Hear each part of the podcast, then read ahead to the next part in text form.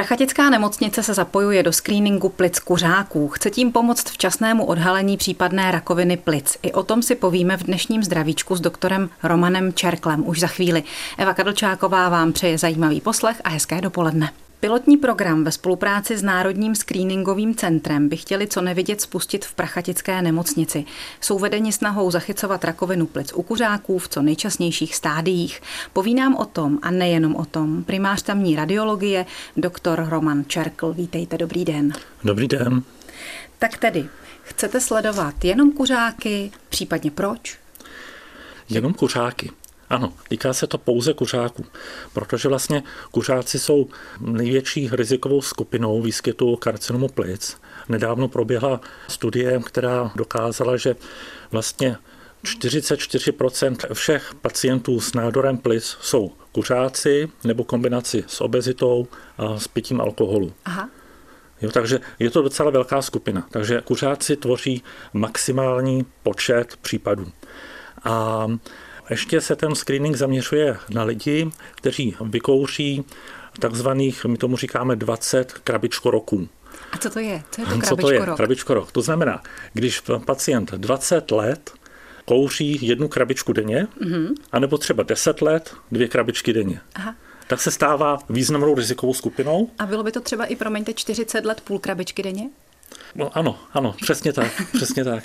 jo, jo, no, takhle se to dá různě spočítat. Prostě je tam určitý počet cigaret, co člověk musí vykouřit a kde se významně zvýší statisticky riziko rakoviny plic. Samozřejmě, že ji může dostat dřív nebo ji nemusí dostat vůbec, je to statistika, ale ten screening je takto nastaven, aspoň v těchto počátečních stádiích. Dobře. A ještě mě zajímá, jestli třeba kuřák, který byl silný před lety, ale přestal, by taky spadal do té rizikové skupiny.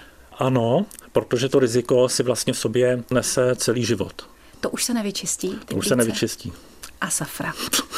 Špatná zpráva pro naše posluchače silné kuřáky, posluchače zdravíčka. Jehož dnešním hostem je doktor Roman Čerkl, radiolog z nemocnice v Prachaticích a za chvíli se k tomu tématu vrátíme.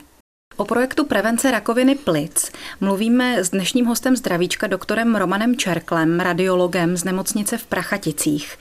Proč jste vůbec se připojili k té, předpokládám asi celonárodní snaze, screeningu rakoviny plic? Ten celonárodní screening vlastně začal letošní rok v lednu jako pilotní projekt a původně se do ní mohly zapojit jenom fakultní nemocnice. Teďka začala probíhat druhá fáze mm-hmm. toho mhm. projektu, kdy se můžou připojovat další vybraní regionální pracoviště. Musí splňovat nějaké technické parametry přístrojů. Pracoviště musí být schopno provést CT s nízkou dávkou, tak, aby to riziko pro pacienta z ozáření bylo co nejmenší. A když splňuje ještě další kritéria, tak se může zapojit do tohoto projektu. A z toho tedy vyplývá, že vy splňujete ty podmínky. Čím může vaše radiologické pracoviště přispět tedy k tomu projektu? My jsme se na ten projekt už připravovali v několika předchozích letech tím, že když jsme vybírali nový CT přístroj, tak už jsme parametry přístroje směřovali na to, aby ten přístroj vyšetřoval pacienty co nejnižší dávku. Aha.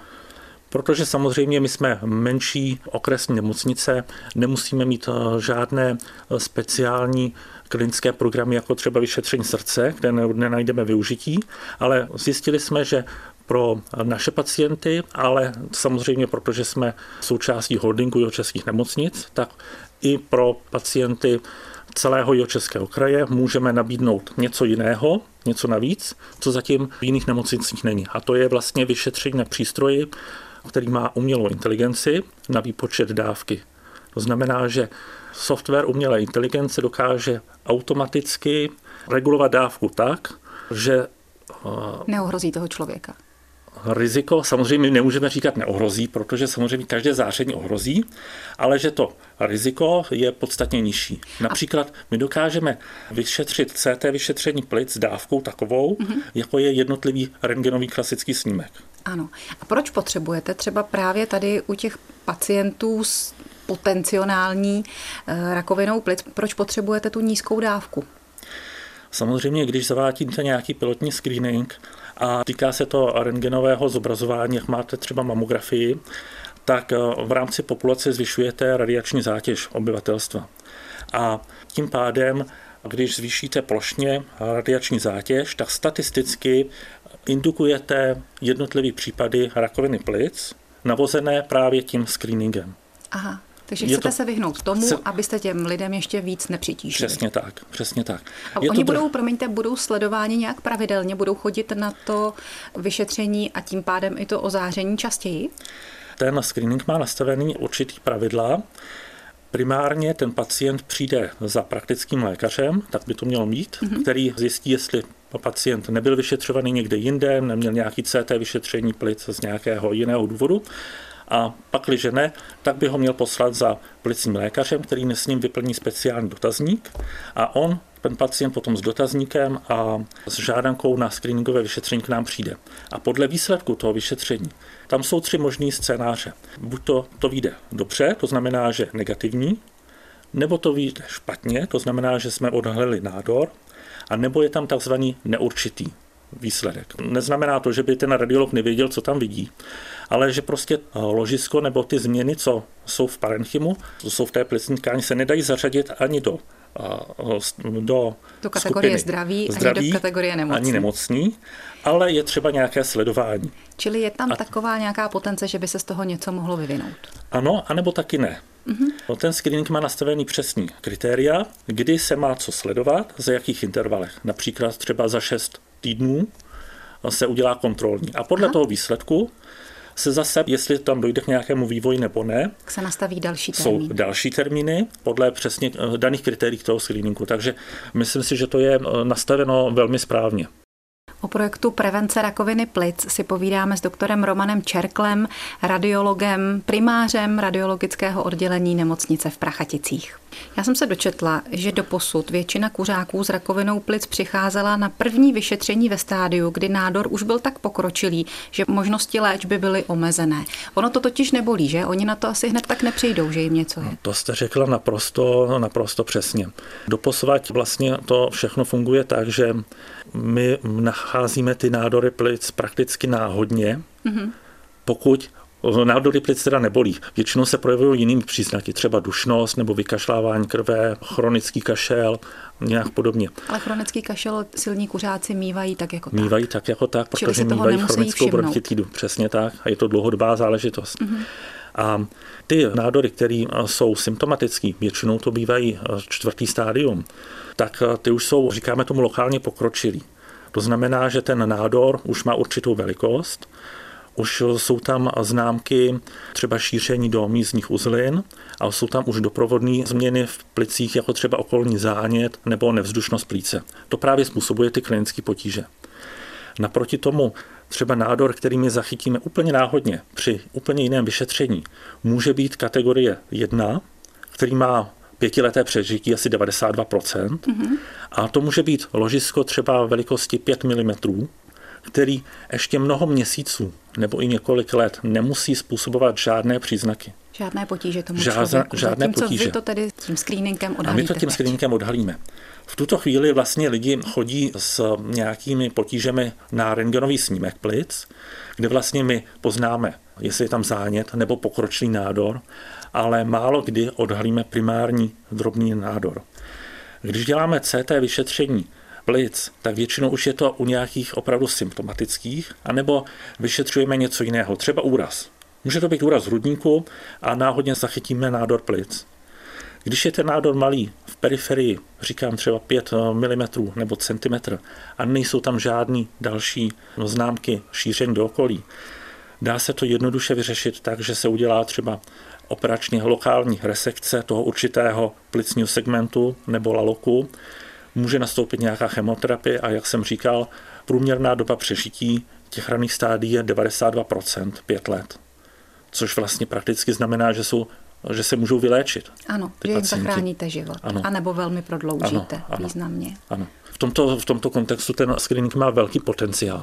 V jakém věkovém rozmezí chcete ty lidi sledovat? Ten screening je v tuto chvíli nastaven v rozmezí 55 až 74 let. Kdyby někdo se ho chtěl třeba zúčastnit jako mladší, může? Může se přihlásit Bohužel dobrovolně? do screeningu se nemůže přihlásit. Screening se týká bezpříznakových pacientů. To Aha. je důležité říct. Když má někdo nějaké potíže, bude to kuřák nebo nekuřák, přijde za svým lékařem a on mu vystaví žádanku buď na rengen nebo na CT a my On se na to vyšetření také dostane. On se na to vyšetření také dostane. A dostane se mnohdy na to vyšetření dřív, protože to je vlastně vyšetření, které je třeba udělat ano. hned. Ano. Léčíme vlastně nemocného pacienta. Kdežto screeningové vyšetření je opravdu určeno pro pacienty bez příznaků. A je bez, to tedy dobrovolné? Dobrovolné. Je to pro pacienty bezplatné? Je to pro pacienty bezplatné a hradí to zdravotní pojišťovny. A ještě řekněte, je to nějak bolestivé? Mají se něčeho obávat? Podívejte, je to naprosto bezbolestné, protože pacient přijde na vyšetření, Myslím si, že největší část zabere ta administrativní, to znamená z kontrola klinických údajů, pak radiologický asistent ho odvede do vyšetřovny, kde si lehne na vyšetřovací stůl. Na stůl navazuje tzv. gantry, což je ten tunel. Pacienti se nemusí bát, že by dostali nějakou klaustrofobii, protože je to široký tunel, nic stresujícího. Aha. A vyšetření je hotovo během dvou, tří minut technicky. Samozřejmě stroj data nadále zpracovává a radiolog je hodnotí. V případě screeningu si myslím, že tam bude časová prodleva od vyšetření k hodnocení asi jeden až dva dny a výsledky budeme zasílat lékaři, který pacienta doporučil. Vracíme se do zdravíčka. Jehož dnešním hostem je doktor Roman Čerkl z Prachatické nemocnice, který nám před chvílí představil přístroj, který pomocí umělé inteligence umí odhalovat třeba už časná stádia rakoviny plic. To vaše LDCT, k čemu všemu by se dalo ještě využít, nebo ho využíváte, co všechno umí? To naše CT umí ještě řadu zajímavých věcí. Ten přístroj v sobě obsahuje různé moduly, který, když eh, vlastně eh, ten přístroj chcete pořídit, tak ho nastavujete na potřeby té dané oblasti, co budete vyšetřovat. Další zajímavou věc, co ten přístroj umí, je docela kvalitní angiografické vyšetření tepen, mm-hmm. celotělové vyšetření tepen. A zajímavé je v tom, že on dokáže speciální softwarovou a hardwarovou metodou, to znamená používá k tomu počítačový program i vlastní zařízení toho přístroje, dokáže zobrazit cévy tak, že odečte okolní struktury. A tím pádem...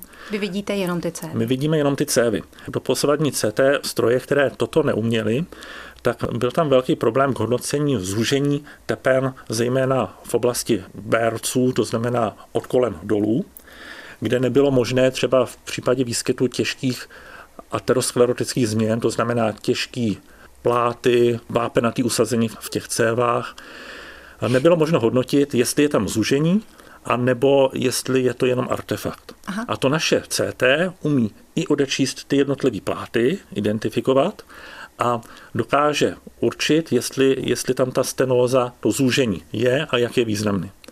Čili teď už nemluvíme o rakovině plic, mluvíme o jiných onemocněních, o jakých?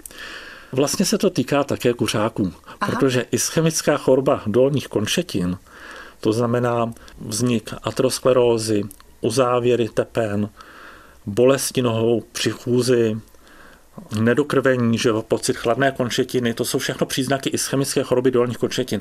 Tak to se týká také zejména kuřáků. Samozřejmě, že se to týká i jiné skupiny pacientů, spadají do toho i diabetici, neléčení diabetici, musím říct, anebo kombinace diabetiků a kuřáka. Aha. Ta umělá inteligence, kterou to vaše CT má, jakým způsobem odlišuje jeho funkce od toho CT klasického, které třeba známe z CT mozku? Umělá inteligence, která se u nás používá na redukci dávky, se vlastně týká všech zobrazení, které používáme. To znamená i třeba při tom CT vyšetření mozku používáme tento modul. Mm-hmm. Ale je to, je to vlastně jiný software na výpočet obrazu. My získáme vyšetření stejné kvality s nižší dávkou. Je to benefit opravdu jenom pro, pro pacienta, pacienta, protože ho tolik, protože ho to, tolik neozáříme. Jak dalece nebezpečné to ozařování, které provádíte lidem je? No, to je, to je zajímavé. Je to problém dnešní doby v tom, že vlastně ty přístroje, ty rengenové přístroje, ty CT přístroje jsou neobyčejně výkonné, rychlé stroje, které dokážou vlastně vyšetřit pacienta od hlavy k patě kdykoliv, několikrát za sebou. Je to obrovský přínos klinický, ale v tom okamžiku zase se zvedá populační zátěž a zvedá se zátěž, radiační zátěž jednotlivých pacientů. Čili je potřeba s těmi vyšetřeními spíš šetřit? Je potřeba... Nebo je zvažovat Je pečlivě. potřeba je pečlivě zvažovat, protože opravdu, i když jsou stroje moderní a nízkodávkové, tak vzhledem k tomu, že se vyšetřuje víc věcí, tak ta dávka postupně narůstá. Je to trend, který je nejvíc patrný v Americe, protože Amerika má samozřejmě nejvíc saturované zdravotnictví zdravotní technikou, ale přenáší se to do Evropy a teďka samozřejmě i k nám. Těžko se co specifikuje, ale nějaký přiblížení bych mohl dát. Třeba CT vyšetření plic, to nízkodávkové, je asi stejná radiační dávka, jako když letíte letadlem z Evropy do Ameriky. Mm-hmm. Něco dostanete z radiačního pozadí z vesmíru. A jestliže nám to může zachránit život, jako třeba v případě eh, toho screeningu rakoviny plic, tak ta dávka tedy zase stojí za to. Ta stojí za to, samozřejmě. Tím se na závěr dnešního zdravíčka více do něj už nevejde.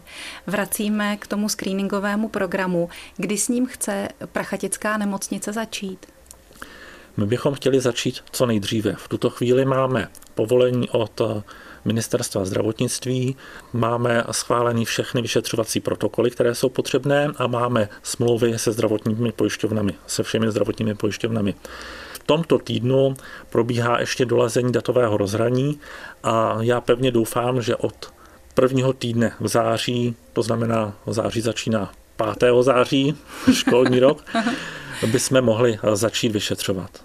Pacienti se k nám mohou objednávat, vyčlenili jsme jim termín vždy v pondělí mezi 13. až 15. hodinou a vypadá to zatím tak, že na jedno pracoviště by to mělo být asi 20 pacientů za 14 dní až 20 pacientů za měsíc.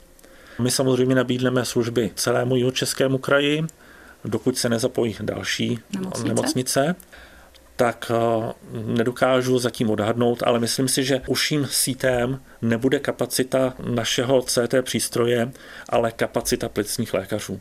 Stále ještě probíhá covid pandémie, plicní hmm. lékaři jsou docela eh, zahlceni a protože k plicnímu lékaři bude asi problém se objednat, tak eh, je povolená možnost, že by dotazník vyplnil s pacientem už praktický lékař. hmm a následně by pacient šel rovnou k nám na vyšetření. By se to celé urychlilo. Ano, urychlilo a v případě negativního nálezu už by nemusel za plicním lékařem. Samozřejmě v případě nejistého výsledku nebo pozitivního by ho plicní lékař objednal. Říká na závěr dnešního zdravíčka doktor Roman Čerkl, primář radiologického oddělení nemocnice v Prachaticích. Díky za to, že jste tu byl a že jste nám to všechno vysvětlil. Děkuji moc krát za pozvání a naslyšenou. Mějte se hezky naslyšenou a hodně zdraví všem. I vám, pane doktore, přeje Eva Kadlčáková.